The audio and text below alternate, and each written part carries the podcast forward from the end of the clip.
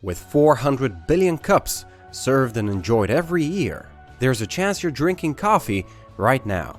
As you sip your delicious drink, you've probably wondered about the process it took to get to you. How many people have handled the beans that eventually turned into your cup of coffee in the morning? As it turns out, your coffee is actually extremely underpriced. And in this video, we'll see why you should actually be paying over $25 for every cup. This video is brought to you by Skillshare.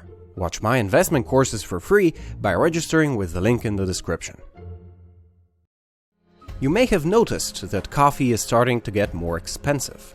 Just this year, Starbucks announced a price rise of 10 to 20 cents per cup across all their stores for the base drip coffee they serve. But that price rise has very little to do with how much coffee actually costs, and has more to do with the inequality involved in producing it.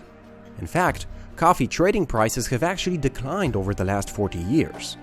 It costs less per kilogram of coffee in 2019 than it did in 1975, even after accounting for inflation.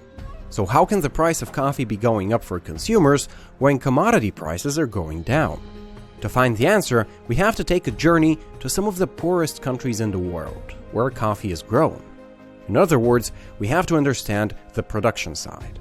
The coffee plant needs a very particular climate in order to mature and produce its valuable fruit, and this climate happens to be found most often in the developing world. So much so that 90% of all coffee produced comes from developing nations. From seed to harvest, the plant takes four years to mature, grown in shady conditions under trees and on mountainsides. These conditions make harvesting coffee one of the most labor intensive processes, and usually requires hand picking to get the ripe fruits while leaving unripe berries on the bush. The harvest is so intensive that it usually represents 40% of a farmer's total budget for growing coffee. Once harvested, the berry is sorted and dried to get to the bean inside. Fun fact the word bean is a bit of a misnomer, as it's actually the seed of the fruit, but I digress.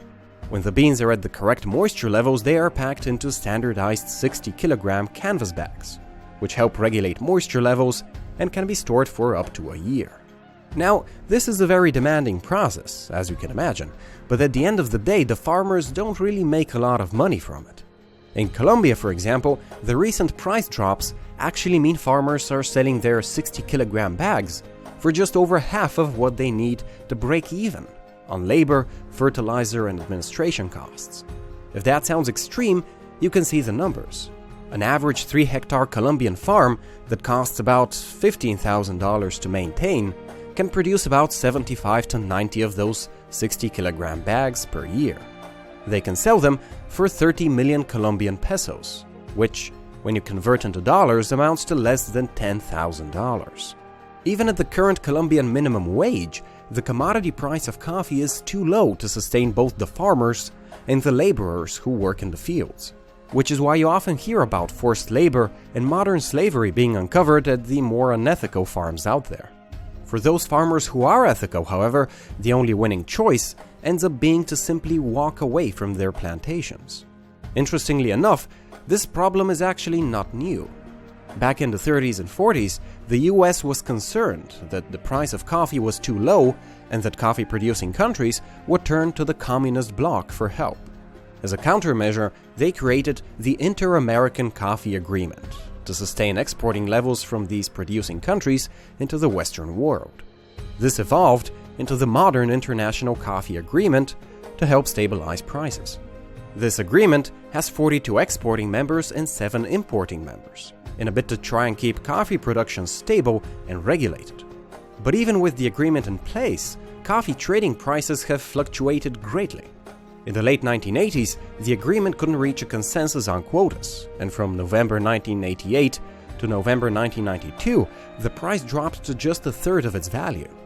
Basically, to avert such extreme price fluctuations, importing members like the US, Japan, and the EU have to step in and guarantee certain quotas.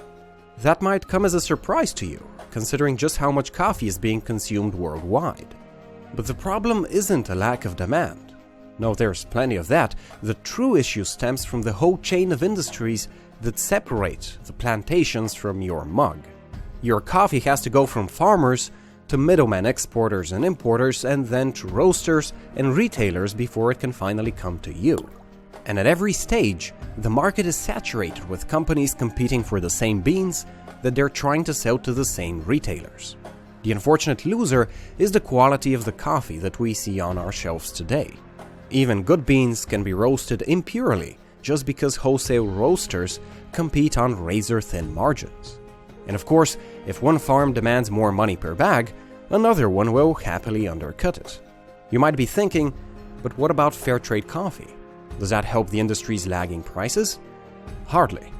Fair trade only ensures that working conditions and local minimum wages are appropriately maintained, without really looking at the big picture. Ethically, it feels good to consume fair trade coffee, but it really doesn't do anything to fix the underlying issue, which is that the coffee we buy today shouldn't be as cheap as it is.